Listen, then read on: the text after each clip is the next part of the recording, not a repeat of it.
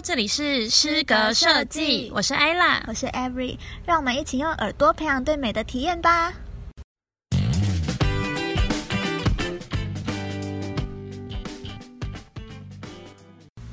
Hello，今天呢，我们要跟大家讲的是日本的动画电影。我们终于进入了比较亲民的大众题材了。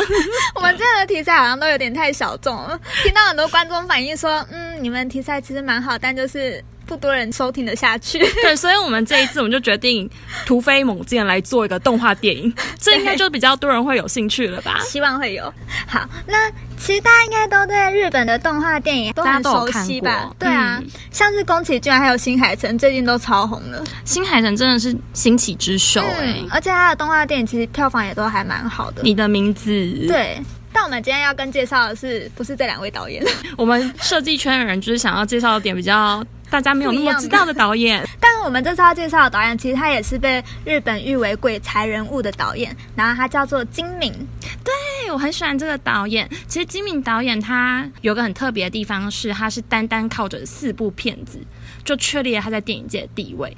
其实不多哎，很少啊哎，一个导演只有四部片，然后大家就把他封为鬼才，这样子崇拜他，可见他的剪辑手法还有故事内容很精彩。其实金敏他很特别的地方是，他这四部片子从第一部开始就已经很强烈的展现出他这个导演他个人的电影美学风格了。他的电影美学风格就是独特到到后面还有人称之为金敏式，就是所谓的精敏形式这样子的一个词，很特别耶。嗯，后来呢，也因为这个导演他实在是太。太知名了，然后他导的片子也太具有识别性，所以后面也有很多好莱坞大片，其实都是有受到他的影响。像大家一定有听过的《黑天鹅》《全面启动》，还有《星际效应》。对对，《星际效应》也是。嗯，不过很可惜的地方是，这位导演他前面有提到他只有四部片嘛，之所以会只有四部，也是因为他在四十六岁的时候就罹患癌症过世，超可惜的。因为我觉得金米尔逝世应该是动画影坛的一大损失。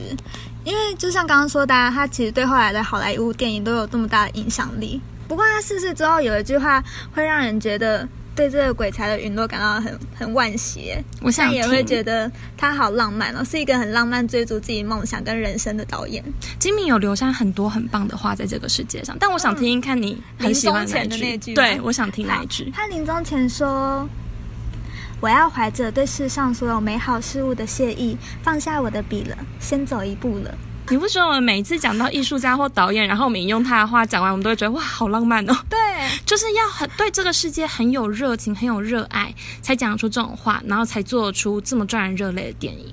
而且那是他逝世前讲的话，反正就会让人觉得他真的是抱持了这样的意念，在过着每一天的生活。因为连你临死前，你都无法忘记你的那一份执着。好感动哦。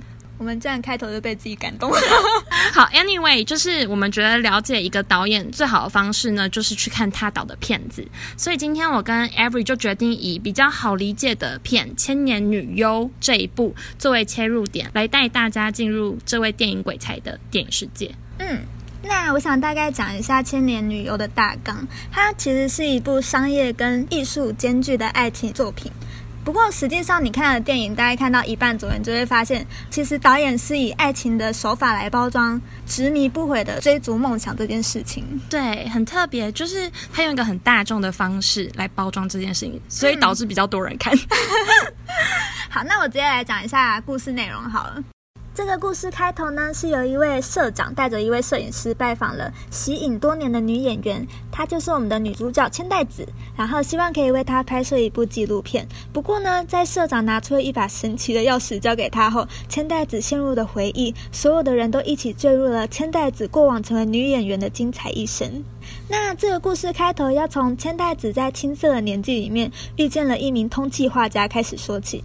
千代子将这一名画家藏在自己的仓库中，但也在这个时候，少女心中的爱情种子开始渐渐萌芽。也太快了吧！很快就萌芽。对，也是啊，十五、十六岁。好，原谅他。但最终这一名画家的藏匿地点还是被发现了，所以他又开始一连串的逃亡。不过最后他留下了一把神奇的钥匙，而千代子就是为了要将这一把钥匙归还给画家，因而展开了他的演员之路。讲到这里，一定很多听众都认为这就是一部爱情作品。对，尤其少女情怀，对，真的很明显，就是你见到那个画家一面，然后你就爱上他了，这是偶像剧才会有的情节。对，但他就放在这部动画电影里面。但他却以爱情作为一个出发点，还蛮有趣的。嗯，不过我想要讲的事情是，就是其实从女主角千代子成为电影女星开始，才是这部片非常精彩的地方。因为导演那时候就运用了非常多电影手法，让观众们可以在就是千代子过往的电影回忆里面，还有现在正在被采访千代不同的时空里面来回的穿梭。这超特别的，而且他还用了戏中戏的方式，让千代子演绎的每一个电影角色都跟千代子真实的人生目标一致，就是追寻那位男画家，完全就是追寻爱情。听起来真的很少女情怀，但看到后面就越来越发现不是了。大家要相信我们。反正自从千代子成为了女演员之后呢，千代子的人生跟她所饰演的电影角色便再也分不开了。我觉得这很特别的是，她不管是她的真实人生还是电影主角，千代子都同样在追寻着那个画家的身影，就是一种戏中戏的指导方式。很容易让我们分不清楚真实跟现实啊！对你这样讲，就会让我想到一件事情，那就是其实操纵真实跟虚幻的这件事情，本来就是金敏这位导演的一大拿手绝活。尤其是在这部《千年女优》里面，导演更是运用这种戏中戏的方式哦，让观众更加无法把虚实这两个东西一分为二。就是，呃，金敏他很知道要怎么让虚实这两个东西紧紧缠绕在一起，并且让他们两个互相影响。嗯，尤其我觉得，其实看到最后，你会发现，不管是真实还是虚幻也好，整部电影的虚实全部都是千代子的真实人生了，已经没有办法分开了。对，要把他们放在一起看，才是这一整部电影。才有办法去推进这部电影的剧情。对，其实这部作品的时间线是从战国时代一直到现今，甚至还横跨到外太空。然后这一切都只是为了追寻那个男人。你刚才提到外太空，我就特别想要讲一下，当时我看到那外太空那一幕的时候，特别感动，因为女主角在即将上外太空的时候，她的表情是充满希望的。再到后来，她终于登上月球后，她却仍然对着宇宙大喊喊说：“天涯海角，我都要找到你。”你不觉得她真的很执着吗？她执着到有点病态。的确是有点病态，可是很多人在追寻一个东西的时候，如果你够执着的话，就会到疯狂的地步，没有错啊。他完全就是把那个执着给发挥到一个极致的状态。对，你不觉得在登上月球那一刻，它就很像是一个剧情堆叠的爆发口吗？因为你都登到了宇宙了，你还在找这个人，就算到天涯海角到宇宙，我始终要找到这个人。对。然后另外我也想要讲的事情是，我一直觉得导演挨盘千代子的身份是一位电影女星，非常聪明。哦，因为这一部电影叫做《千年女优》，但是人的一生其实就只有短短几十年。然后导演其实是用她身为一个女演员的身份，然后来让她演的角色一直横跨到千年，等于她这一千年全部都在追寻那个男人的身影。对，就运用演员的角色就做到这件事情了。这是一个很聪明的做法。没错，就是运用千代子演员的身份，将追寻爱情这份执念真正延续了一千年、几千年。那我觉得可以讲一下，其实故事里面有一些蛮特别的点，是一个关键角色，像是故事里面出现一个老妖怪。很有趣的是，这个角色在出场的时候，他说。他对千代子恨之入骨，却也为他感到无比心疼。这句话超级矛盾，会很让人注意。对，所以他就等于用这一句话勾起了观众的好奇心，然后重点是在最后，在那个结尾成为一个很大的引爆点。我们这边不要讲，我们不要告诉大家是什么引爆点，大家要自己去看，因为我们讲了就完全不引爆了。其实你去想，金明导演的每一个东西都有它的含义在里面，钥匙也好，或者是某些登场的一些。物件像地震啊什么，它其实都有隐含的寓意。嗯，所以老妖怪肯定有隐含什么寓意在里面。像他手上拿的那个啊，纺车。哦，那个纺车，我那时候一看到的时候，我就立刻，我不知道你有没有联想到睡美人，对不对？大家应该都有看过睡美人吧？就是你只要看到纺车的那个东西，你就会立刻联想到那个纺车，就代表你不能去碰触它，因为它隐含了诅咒在里面。对对。然后它就跟老妖怪搭配在一起，所以你看到老妖怪弄着那个轮回的纺车的时候，你就会立刻联想到啊。他是一个带有诅咒性质的角色。其实这是导演一个很厉害的手法，因为他等于是用一个很浅显易懂的工具，让观众可以迅速的带入诅咒之中。其实导演真的非常热爱运用各种隐含寓意的东西在这部电影里，但是他的所带入的那些东西却又是很简单的物件，像钥匙也是啊，钥匙就是最直接，然后贯彻整部剧情的都有这个钥匙。对，那钥匙的话，我们也来讲一下好了。钥匙一开始在画家说它是用来开启重要宝藏的钥匙，但后来呢，这把钥匙它交到了千代子的手上后，它又转化了一层意义了。它变成是开启千代子一生追逐爱情的精神象征。就是当你的信物它在不同人手里的时候，它会有不同的意义。嗯，那我觉得除了这两点之外，最最应该要跟大家分享的就是社长跟摄影师这两位的角色，他们在里面等于是搞笑担当。说真的，如果没有这两个角色的话，这部片子它原始的剧情会蛮让人觉得蛮苦涩的，就是不断的陷入一个怎么讲？我觉得是在追寻一个很缥缈的爱情。对，不过这两个角色最有趣的就是他们完全就把观看者的角度带入了千代子过往的人生里面。而且重点是，他们形成一个很有趣的、神奇的时间轴。诶，就是当千代子在回忆过往的时候，这一位社长跟这一位摄影师都一起融入了他的故事线里面，好像他们会影响故事一样。他们不仅仅参与了千代子的过往人生，他们甚至还可以在他的过往人生里面扮演不同的角色，然后去跟千代子互动。神奇的点就是。尽管他们跟千代子有这样的互动，但是完全不影响故事的推进，也就是说不影响千代子过往的人生经历。其实这种手法很少见，就是我们会常常看到导演运用旁人的视角来讲述故事。对，就是你刚才所讲到镜头的换位，就好像观众就是丽花导演他们，然后再看这个整个故事线的发展。可是特别的地方就是这两个角色，他们居然还可以介入故事之中。这这样很特别，他们还可以扮演不同的角色去帮助千代子。对，这真的是我在电影里面很少看到，所以我一开始看到的时候，我还觉得有点困惑，你知道吗？而且很有趣啊，这就是很会让人觉得现实跟虚幻完全分不清的一个很重大的原因。对，这也是一个原因之一。嗯嗯，但说到现实跟虚幻无法分清，我觉得起到最大的作用应该是导演的剪辑手法。哎，嗯嗯啊，这边跟大家讲一下，这个剪辑手法它是有专有名词的，它叫做蒙太奇。其实导演在《千年女优》这部片片子里面大量的运用了蒙太奇这个手法，那我们想要请 Every 来介绍一下蒙太奇的意思。像蒙太奇，其实字面上的意思就是组装跟建构，然后用于电影上指的就是特别具有艺术表现力的电影剪接手法，可以带领观众跳脱时空跟时间的限制。像是千代子那时候起身奔跑，推开了铁门，下一秒他就直接进入到另外一个电影时空，化身为另外一个电影角色。对，像这样的镜头表现方式，还有一个是千代子在扮演一位公主角色。他在得知自己的主君并未死去，决定要去拯救他的时候，做出一个甩去他身上的衣服。下一秒，这个镜头就结尾，他已经变身成一位将军。这部片子里面运用到了非常大量我们刚才所提到这个蒙太奇式的剪接手法，而这个蒙太奇式的剪接手法，它其实除了可以让电影的节奏变得很明快之外，它还有一个很大的作用，就是你不觉得这部片子它很有奇幻感吗？嗯，它的奇幻感其实很多都是透过蒙太奇这种剪辑手法而营造出来的。对，因为就等于女主角是在她的电影跟真实人生不断的切换，而且切换速度很顺畅又很快速。对，它是透过动作接续另外一个动作，然后就接替到另外一个时空。嗯，那这样子的话，就可以把金敏导演这种超现实的感受给拉到最大的那种张力。我曾经有看过一句话，他说电影手手法使用都是为了剧情以及想要传达给观众的体验而产生的。我真的觉得这句话说的很好，因为在金敏导演的电影里面，你就可以深刻感受到他用的每一个镜头语言，跟他用的每一个剪辑方式，都是为了要更好的去讲述他的一个故事。那其实讲到这里的话，我很想讲一个题外话，就是虽然我觉得这是一部很优秀的电影，就像我们刚刚讲，其实导演运用了很多蒙太奇的手法，还有不同穿梭各个时空之中，以及他带入了观众的角度去看这部电影。那时候看完这部电影之后，去搜寻评论，发现大家居然都看到哭，我超级意外。我很感动，但我没有哭啦，但我很感动。哎，你没有很感动吗？我没有感动到，觉得没有感动到，是因为。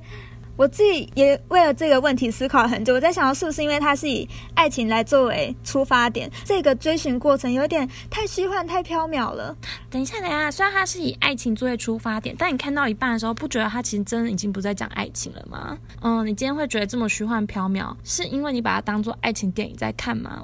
觉得说，这位女主角对一个其实没有见太多面的男主角，开始他人生一连串的追寻，可是追寻到。后来，其实他在电影里面有说，他连那个男主角的脸、任何身份都不清楚。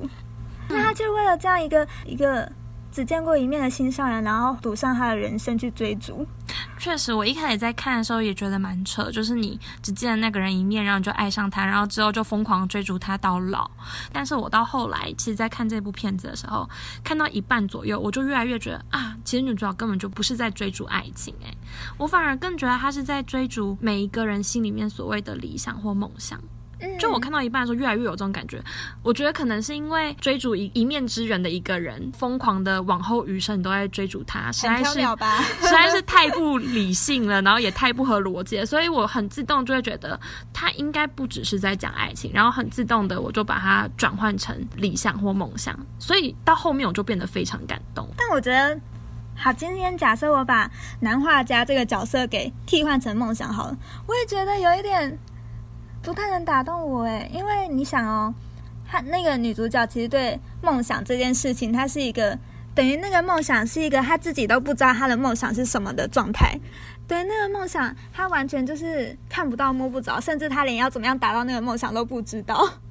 可是梦想就是这样啊，嗯，我觉得你太理性在看这部片了。其实这部片他很想要强调一件事情，就是一个人追寻一个理想或梦想，他那个追寻可以执着到什么程度？老实讲，你不觉得很多梦想就是这个样子吗？你知道你的梦想在大概是长什么样一个轮廓？就好像女主角大概知道那个男画家是什么什么样一个存在，她大概知道，但是。她就把它视为一个最崇高的东西，于是她一直追逐。其实很多人的对于梦想都是这个样子：我要成为一个画家，我要成为一个漫画家，我要成为动画电影导演，或者是连我自己，我自己也是，就是我自己一直跟自己说，我要成为很厉害的平面设计师。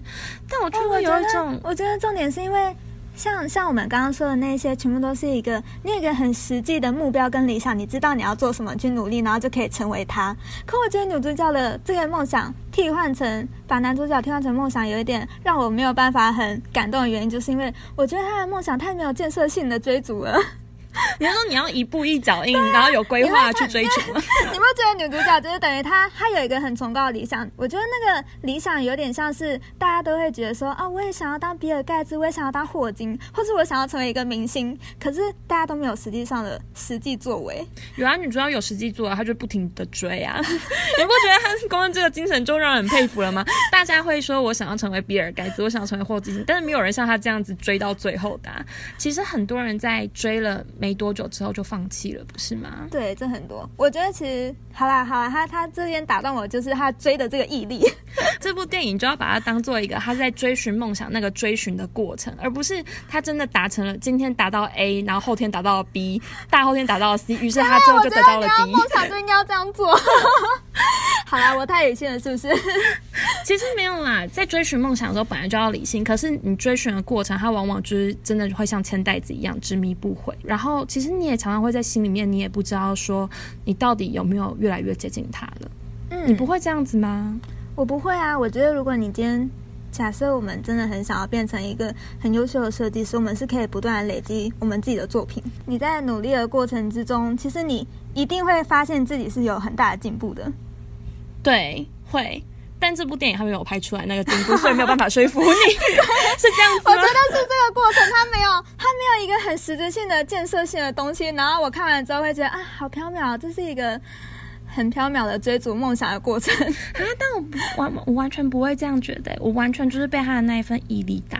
懂，因为你刚刚说追到外太空这件事情，对啊，他就只是把他用一个夸大化精神去展现出他追逐的那一个执着啊，就是怎么说，电影本来就不是要告诉你该怎么做，嗯，而他电影很强是在传达给你一种精神意象。我觉得《千年女优》就是很经典的这种片子，哎，嗯，他在传达的其实很纯粹，就是在说一个人追寻心中的理想可以疯狂到什么程度。近乎病态，近乎不理性。嗯嗯，我觉得你的说法是会打动到我的。我这样说反而打动到你了。我知道原因了，我觉得可能就是导演使用的是爱情的包装手法，所以最终还是因为是这个点。总而言之，这其实是一部很优秀的作品。这是毋庸置疑的事情。然后这部电影也是将追寻梦想这件事情发挥到一个极致。我觉得其实他这种极致的精神，很像是日本的职人精神诶。他会艰辛的这条道路，然后就贯彻到底。确实，其实金明导演他当时在接受采访的时候，他就说过这样子一句话。他说：“千代子对初恋的追寻，就象征了他对电影的追求。”又是一部很浪漫的经典句子。对，其实放在《千年女优》这一部片子里面，你就会很深刻体验到导演那一份执着到底是到了什么样的程度。嗯嗯，欢迎所有是在梦想上追逐的大家，可以来看看这一部片。对，希望大家看完之后也可以跟我们分享一下心得。我相信一定会有人跟我有一样的感想。我相信一定也会有人跟我一样被感动的。好了，OK，那我们今天就到这里喽，谢谢大家，拜拜拜拜。